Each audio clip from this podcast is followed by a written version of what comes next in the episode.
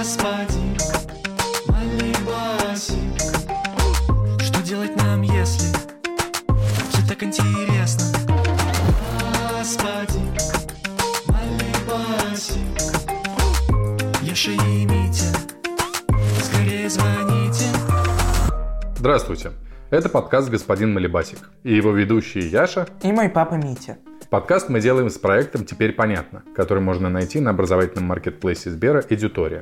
Мы любим проводить время вместе. Гулять, играть в пинг-понг и баскетбол, кормить собак и болтать обо всем подряд. Довольно часто мы обсуждаем разные вещи, в которых ученые разобрались гораздо лучше нас. Так что мы им звоним и просим ответить на наши вопросы.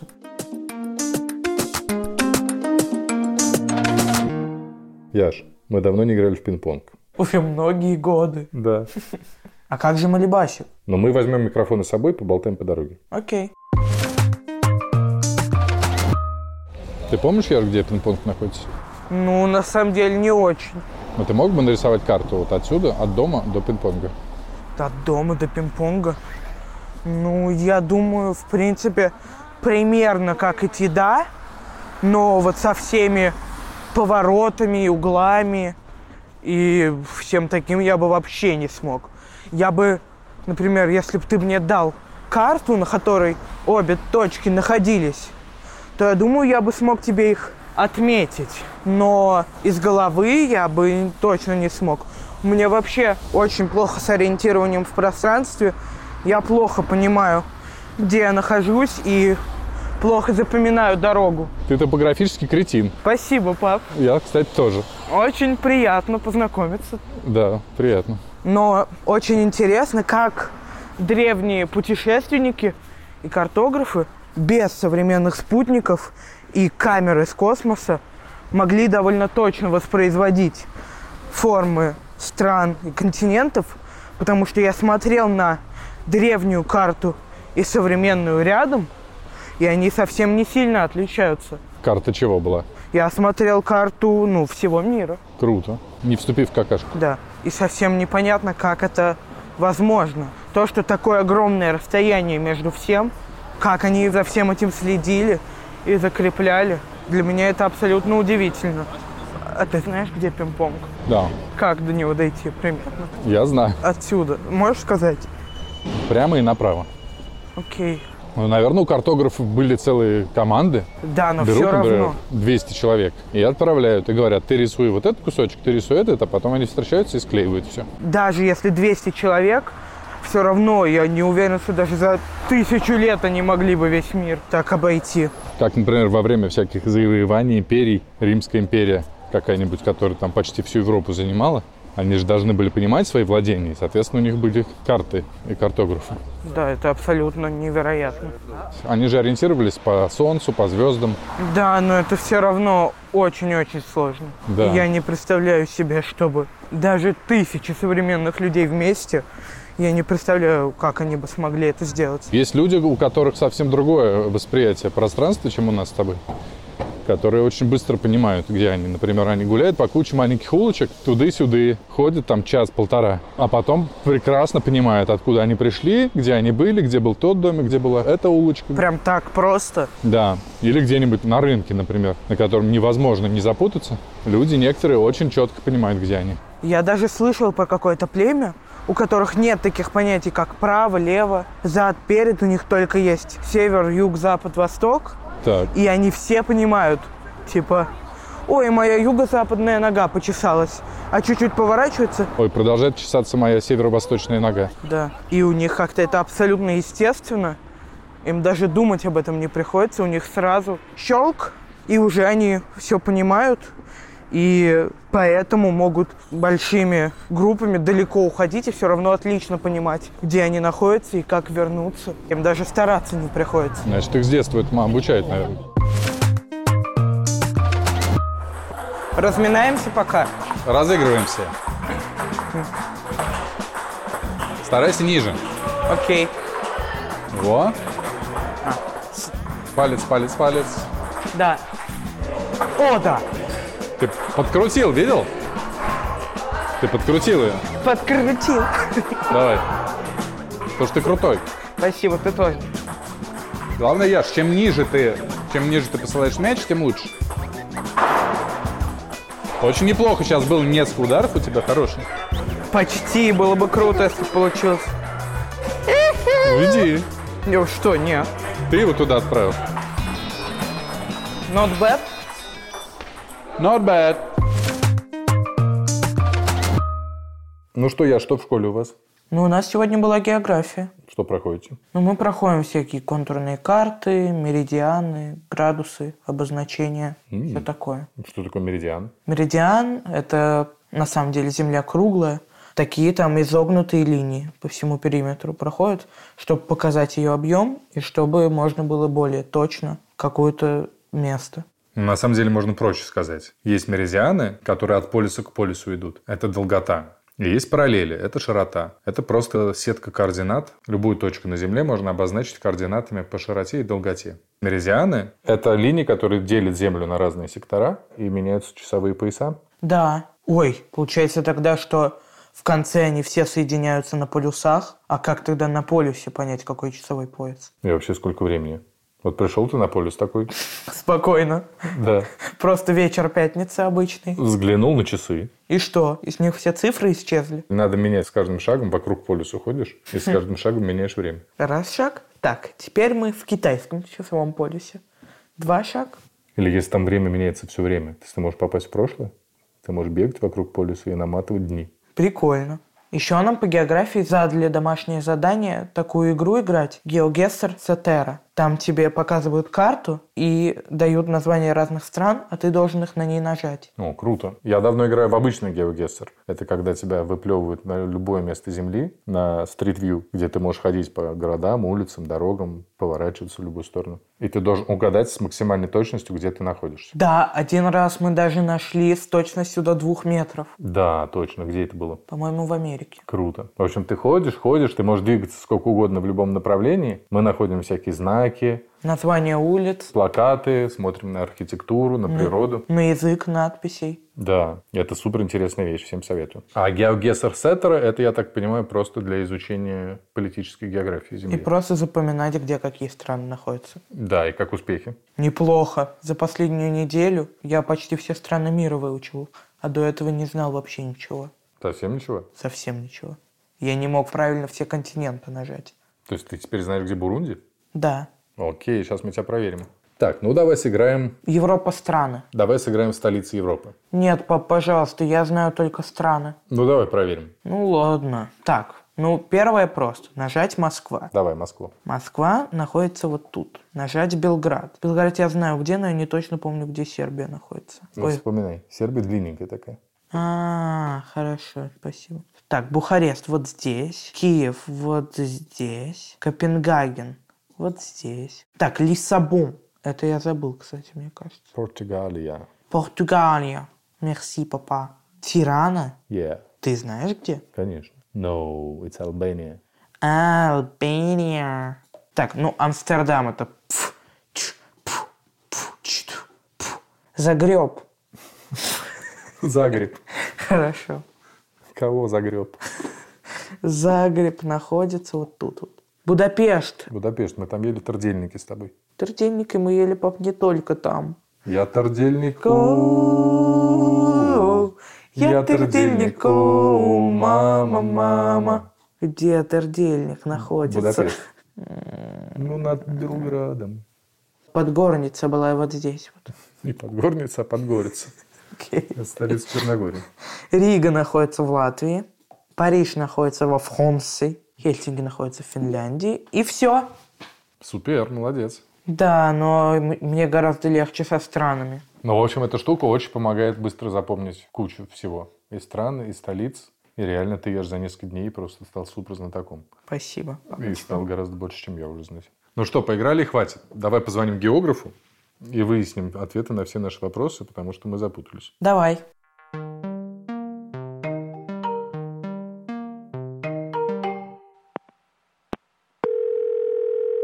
Алло. Здравствуйте. Здравствуйте. Здравствуйте. Меня зовут Митя. Меня зовут Яша. Меня зовут Дмитрий. Очень приятно. Очень приятно. Взаимно. Дмитрий, расскажите, пожалуйста, чем вы занимаетесь? Я академический директор э, частной школы «Династия». А еще я кандидат географических наук и делаю передачи о географии на радио «Маяк». Ну и преподаю географию. И выступаю с различными лекциями по географической тематике. Здорово. Так, ну у нас много вопросов. Я же задавай первый. А вот нам было интересно, как древние картографы составляли карты, когда у них не было никаких видов из космоса и ничего такого? Вопрос прекрасный. Сказать по правде, они их составляли не очень точно, но в целом годится. Они использовали, по большому счету, два прибора, которые были изобретены достаточно давно. Прибор первый – это астролябия, которая позволяла измерять углы по направлению к звездам. А второй прибор – это часы. Ну, часы на тот момент э, солнечные, потом они дальше совершенствовались. Как же это работало? Мы знаем, что у нас есть географические координаты широты и долготы. Вот широта – это либо движение к северу, либо движение к югу. Мы так и говорим. Северная, либо южная широта. А долгота – это у нас либо движение на запад, либо движение на восток. Западная или восточная долгота. Соответственно, как измерялась широта? Древние люди довольно быстро сообразили, что э, есть на нашей планете экватор. И над экватором в определенные дни Солнце бывает в точке зенита. Так вот, зная, в какой день, под каким углом падают солнечные лучи на экватор, мы могли в ночное время измерять с помощью астролябии угол между поверхностью Земли и направлением на ту или иную звезду, и тем самым находить широту. Можно было это делать с помощью звезд, если мы знали, например, какая у нас звезда находится над экватором и э, какая звезда ближайшая у нас светит ярко, мы могли находить разницу этих двух углов. Один угол минус другой угол, как прямо в школе на уроках геометрии. Это и есть э, расстояние в градусах от экватора до точки, где мы находимся. Вот можно было делать это по звездам, а можно было делать по Солнцу, сравнивая угол падения солнечных лучей над экватором в какой-то день, э, в полдень, какой-то день года, любой. А, довольно быстро люди научились измерять э, вот эти вот углы в любой день года. И в какой-то день, допустим, 6 марта, а, мы находимся где-то в районе Рима, и вот мы дожидаемся полудня, измеряем, стоя в Риме и держа в руках астролябию, угол опять же, падение солнечных лучей. И дальше мы находим разницу, зная, под каким углом 6 марта солнечные лучи падают на экваторе, и под каким углом они у нас 6 марта падают в Риме. Вот мы считаем разницу между этими двумя углами. И опять же мы получаем расстояние в градусах от экватора на север к Риму.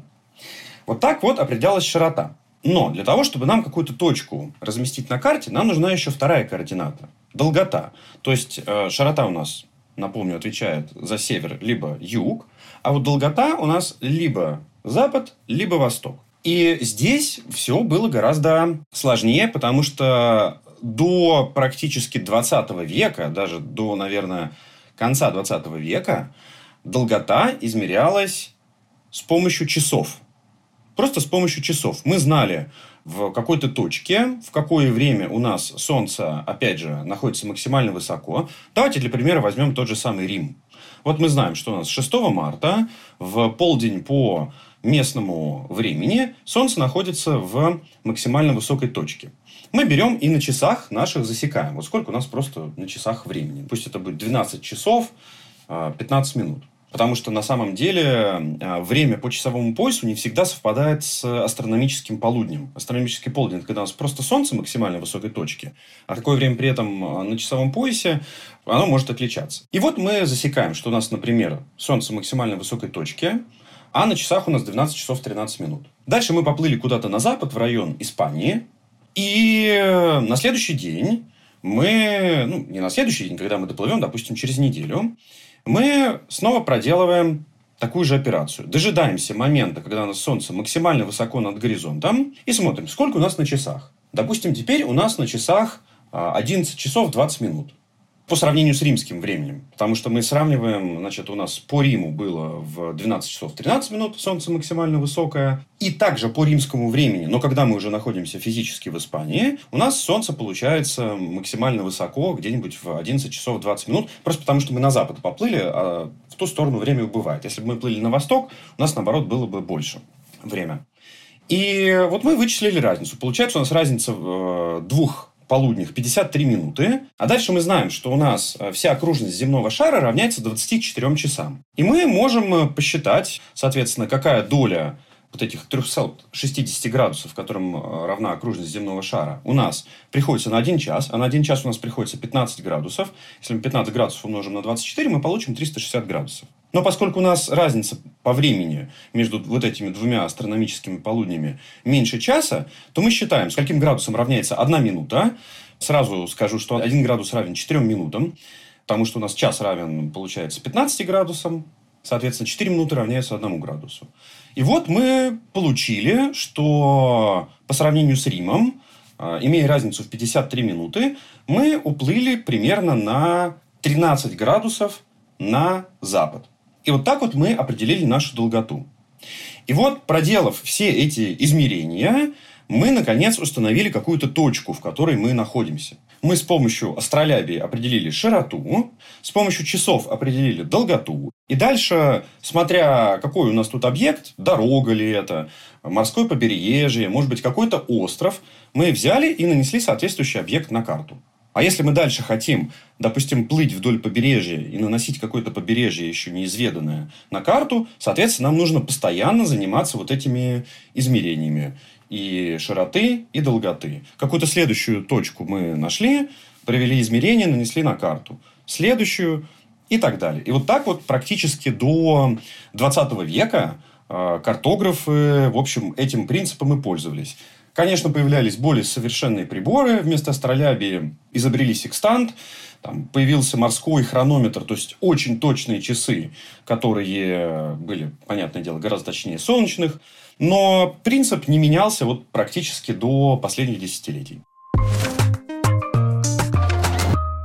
А вот те ученые, когда они поняли, что Земля круглая, как они осознали, что они на экваторе и что это может быть точкой отсчета? Люди довольно давно поняли, вернее, стали предполагать шарообразность Земли по нескольким признакам.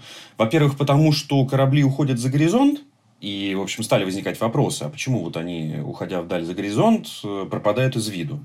Ну и в целом, когда вот люди наблюдали за звездами, за различными астрономическими явлениями, в том числе за тем, как Солнце поднимается и садится, вот стали возникать такие гипотезы. В Александрии был знаменитый опыт по, собственно, вычислению длины экватора. И этот опыт, он иллюстрирует, как люди осознали, что вообще есть экватор, что Земля шарообразная и так далее. Наблюдали за углами падения солнечных лучей в полдень. И стало понятно, что солнечные лучи могут падать в один и тот же день, но в двух разных местах планеты под разным углом, просто потому что Земля круглая. Ну, круглая в смысле шарообразная. А дальше, собственно, было делом э, очень несложных умозаключений сообразить, что раз Земля шарообразная, у нее есть полюса, то есть некие крайние точки, и есть некая срединная линия между полюсами экватор. И вот просто исходя из такого теоретического понимания и базовых знаний геометрии, в общем, люди поняли, что экватор существует. Угу, понятно.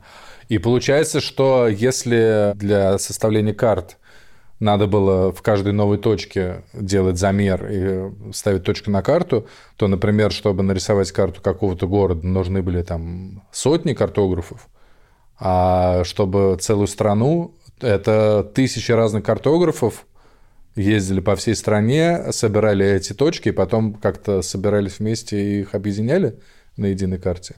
Да, да, совершенно верно. Более того, современные карты до сих пор представляют собой симбиоз, такое вот соединение вот результатов этих измерений предыдущих веков и сверхсовременных э, технологий, э, например, космических спутников. И там, где эти современные измерения есть, они, конечно же, э, кладутся в основу карт. То есть карты постоянно обновляются. У каждой страны есть своя собственная геодезическая служба, которая выпускает карты. И понятное дело, что задача этих геодезических служб является в том числе сбор все время возникающей новой информации. Другое дело, что эта новая информация уже не приводит к каким-то открытиям. То есть, в общем, все озера, горы, острова и так далее на нашей планете мы открыли. Но, что очень интересно, она приводит к географическим закрытиям. То есть, э, путем э, уточнения э, карт уже в наши дни. Какие-то острова, допустим, или какие-то объекты, которые на этих картах существовали веками или десятилетиями и просто кочевали из одной карты в другую, все-таки кто-то однажды решает проверить, а это правда существует, или кто-то просто случайно оказывается в тех местах из картографов, или каким-то еще образом, допустим, космический снимок появляется этой территории в высоком разрешении, то есть высокого качества, где видны различные мелкие объекты, и становится понятно, что этого объекта, который на карту был когда-то нанесен, в реальности не существует. Поэтому, отвечая на ваш вопрос, да, для того, чтобы составить э, вот все карты, человечеству понадобилось огромное количество мореплавателей, экспедиций и не одна сотня лет. И они продолжают уточняться до сих пор. А вот у нас еще был вопрос. Мы тут обсуждали меридианы и то, что они связаны с часовыми поясами. А все меридианы же соединяются на полюсе. И раз они соединяются на полюсе, то если ты находишься на полюсе, как ты поймешь, в каком времени ты находишься? То есть теоретически ты, если будешь бегать вокруг полюса, можешь возвращаться назад во времени. Но э, в самом деле вы правы, что если мы стоим строго на полюсе, северном или южном, то там невозможно определить точное время потому что там одновременно время всех часовых поясов. Ну, то есть вы можете сказать, сколько у вас минут на часах, но при этом вы не можете сказать, какой у вас час. Потому что у вас одновременно все часы, которые существуют в мире, все 24 часа. Если вы прямо стоите на полюсе. Если вы отошли уже на метр, то если прямо очень сильно захотеть, то можно определить, в каком часовом поясе вы находитесь. Потому что уже получается, что долготы, которые являются разделителями часовых поясов, начинают расходиться. И хотя они все еще близко, на расстоянии буквально одного шага, все равно уже можно определить, в каком секторе с точки зрения долготы вы находитесь, а значит, в каком часовом поясе. Ну и, и понятно, чем дальше, тем это сделать проще. То есть можно просто сделать шаг, и ты уже в завтрашнем дне. Сделал шаг обратно, и ты опять во вчера. Да, но тут есть одна хитрость. На самом деле так можно сделать только один раз. Я имею в виду как вперед, так и назад с точки зрения даты. Тут надо вспомнить один исторический анекдот, связанный с первым кругосветным путешествием Магеллана, который, кстати говоря, сам погиб в этом путешествии. Уже его члены команды доплыли. Причем только одно из пяти судов э, вернулось назад. Спустя три года, в 1522 году, завершилась эта кругосветка. Так вот, что они обнаружили? Значит, когда они приплыли обратно в Испанию, выяснилось, что их э, календарь, по которому они жили на судне, отстает на один день. Ровно один день от э, того календаря, по которому жили испанцы все эти годы. И тут возник вопрос, как же так? Не было же такого, чтобы они внезапно, значит, всей вот этой дружной экспедиции взяли и пропустили один день. Или где-то ошиблись в журнале. Никаких ошибок не было. Постоянно измерялось время и все прочее, чтобы определять долготу, на которой находятся суда экспедиции. Но происходило это вот почему. Дело в том, что когда вы движетесь на запад, получается, что ваш световой день, то есть реальный астрономический день, чуть-чуть длиннее. Там, на минуту, может быть, на две, вот каждый день. Просто потому, что вы движетесь вслед за Солнцем. И получается, ваш реальный астрономический день как бы продлевается. И вот оказалось, что вот этой разницы за время кругосветного путешествия накопилось на один день. То есть время в Испании убежало на день вперед, а на судах экспедиции, поскольку их день был чуть-чуть длиннее, оно передвинулось на день назад. И вот для того, чтобы избежать вот этой путаницы, а ведь это имело очень серьезные последствия, и э, членам экспедиции Магеллана Папа Римский лично отпускал грехи, потому что оказалось, что все церковные праздники а, экспедиция праздновала неправильно. Не в те дни, в которые она должна была. И это в те времена было очень серьезно. Вот Папа Римский лично ему отпускал грехи. В общем, проблема была всеми осознана. И посреди Тихого океана придумали так называемую линию перемены дат – она и сегодня существует. Это некая виртуальная линия, которая условно э, разделяет 24 и первые часовые пояса. Но в реальности она проходит очень причудливо, потому что она, получается, пересекает территорию нескольких государств, островных в Тихом океане. Ну и представьте, государство, одна половина которого живет в одном дне, а другая в другом. Это, конечно, совершеннейший анекдот и очень неудобно и с точки зрения жизни людей, и с точки зрения управления страной. И а, получается, что эта линия посреди Тихого океана очень причудливо изгибается, потому что она обходит стороной разные государства, а ближе к Южному полюсу она опять идет по границе, вот строго по границе часовых поясов. Соответственно, когда эта линия перемены дат пересекается с востока на запад, то у нас э, даты автоматически, когда мы эту линию пересекаем, автоматически переводятся на день вперед. То есть, если бы мы это с вами сделали сейчас, у нас бы на календаре, на телефоне э, или на каком-то другом устройстве дата автоматически бы сменилась с 6 на 7 число. Если же пересечь эту линию перемены дат в обратном направлении, то наоборот мы с вами оказываемся в дне прошедшем. Соответственно, если мы вот так вот начнем по кругу бегать рядом с полюсом, э, на что мы можем рассчитывать? Мы можем рассчитывать, что пересекая вот эту линию перемены дат, которая, естественно, проходит от одного полюса до другого, мы, пересекая ее в одном направлении, один раз окажемся в дне вчерашнем, а один раз можем наоборот, оказаться в дне завтрашнем. То есть вот эту вот дату можно поменять только один раз, бегая вокруг полюса. Очень круто. То есть все-таки ага. путешествие во времени возможно? Вот я этого не совсем понимаю, но я слышал, что бывают народы, у которых в голове есть встроенный компас. Не могли бы вы, пожалуйста, объяснить, что это значит? С удовольствием. Какое-то время назад, может быть, несколько столетий назад, существовали народы, которые достигли больших успехов в деле мореплавания. Жили они в Тихом океане, в Полинезии. Полинезия – это часть Тихого океана, которая объединяет, э, в общем, наибольшее количество островов. Э, есть много островов, которые разбросаны по Тихому океану, между ними довольно большие пространства, но вот все вместе это называется Полинезией. И полинезийцы э, действительно обладали, ну, если не встроенным прямо компасом, то обладали очень развитым чувством времени и умели прекрасно ориентироваться в пространстве без каких-либо навигационных приборов. Как же они это делали? Во-первых, по звездному небу. Ну, по звездному небу мы знаем, все древние народы так или иначе ориентировались по созвездиям. Мы знаем, что и сегодня, если мы с вами вдруг без компаса оказались, то мы можем установить направление на север по полярной звезде, а если мы с вами в южном полушарии находимся, мы видим другие звезды там, а, нам с вами необходимо найти созвездие Южного Креста для того, чтобы двигаться на юг. И этим пользовались, в общем-то, все народы. Но полинезийцы, помимо всего прочего, изучили большое количество примет, которые, как ни странно, европейцы почему-то не использовали. Или, может быть, потому что европейцы достаточно рано переключились на навигационные приборы, значит, те самые часы, астролябию, секстанты, последствия компасы и так далее. И это удивительно, но, например, полинезийцы могли почувствовать приближение Земли по запахам суши. Вот они чувствовали ветер, и они улавливали какие-то запахи, может быть, земли, лесов, а, чего-то еще, цветов каких-то.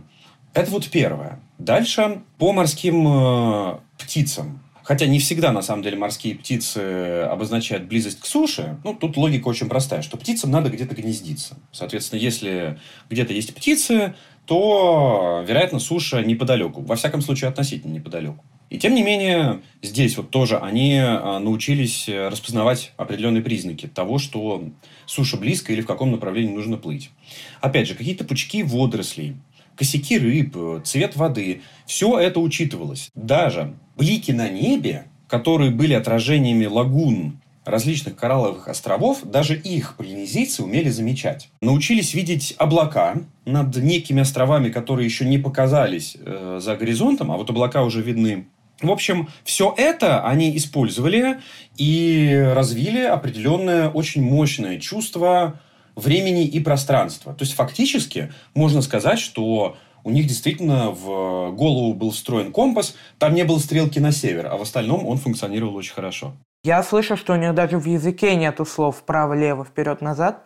Они просто говорят, ой, что-то зачесалось мое северно-западное ухо.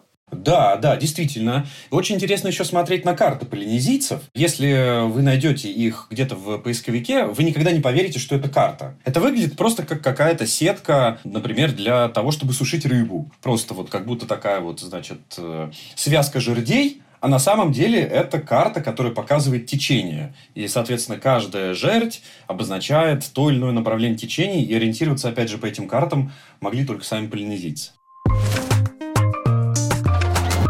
И еще нам было интересно, почему на воде и на суше разные меры длины и скорости.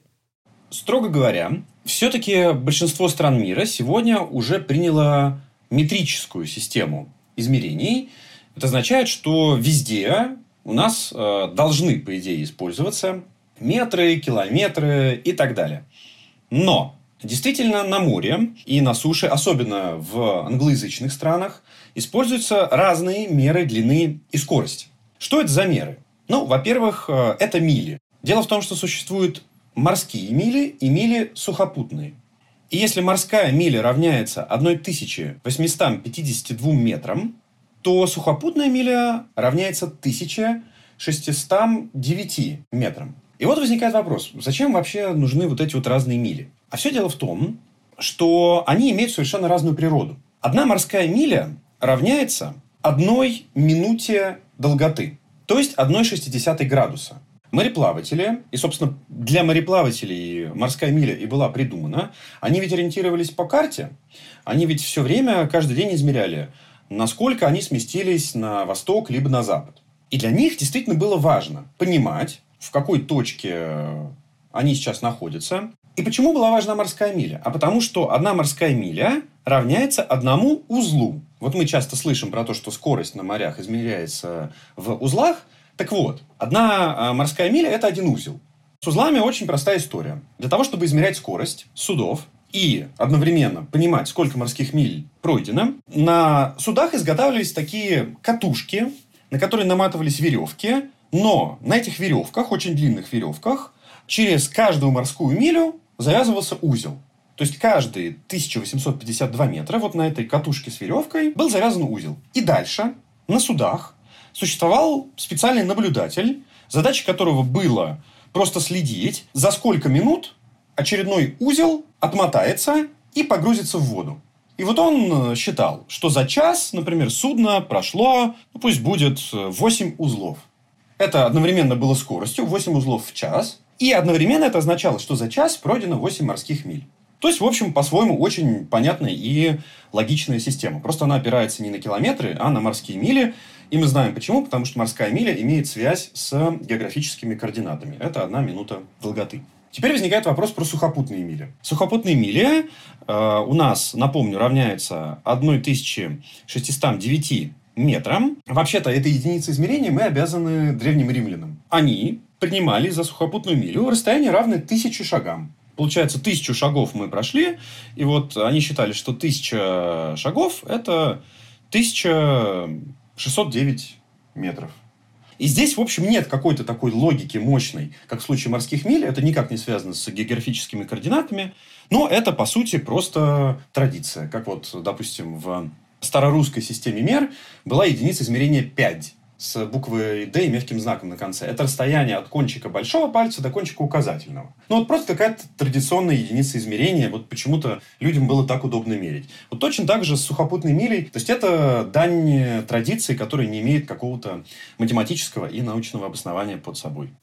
Как же так древние римляне ходили, чтобы один шаг был 1,6 метра? Да. Ну, может быть, они считали, что шаг – это раз-два, и вот это вот у них был шаг. Потому что, да, я тоже представил, конечно, шаг на полтора метра, это должны быть, были очень высокие древние римляне. Ужасно интересно. Спасибо вам огромное. Потрясающие совершенно вещи мы узнали. Видимо, мало книжек читали про мореплавателей. Да уж. Спасибо, да. Мне тоже очень интересно было. До свидания. До свидания.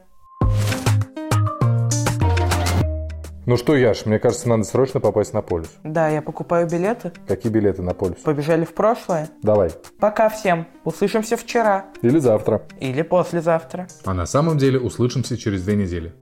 Напоминаем, что наш подкаст выходит каждые две недели, сначала в приложении Гусь-Гусь, а потом на всех остальных платформах. Но мы, конечно, рекомендуем слушать его в Гусь-Гусе, потому что там еще масса всего интересного.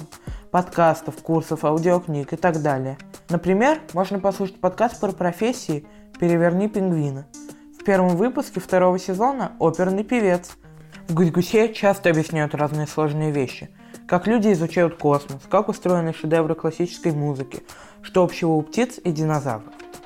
И делают это так, чтобы было понятно даже тем, кто никогда про это ничего не знал или успел забыть.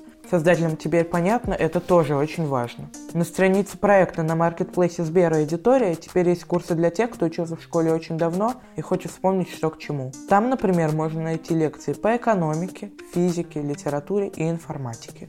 Мы благодарим Редактора Анну Шур, выпускающего редактора Лизу Марантиди, звукорежиссера Алексея Воробьева, композитора Дмитрия Гудничева фактчекера Михаила Трунина. и расшифровщика Кирилла Гликмана. Услышимся через две недели. Пока-пока!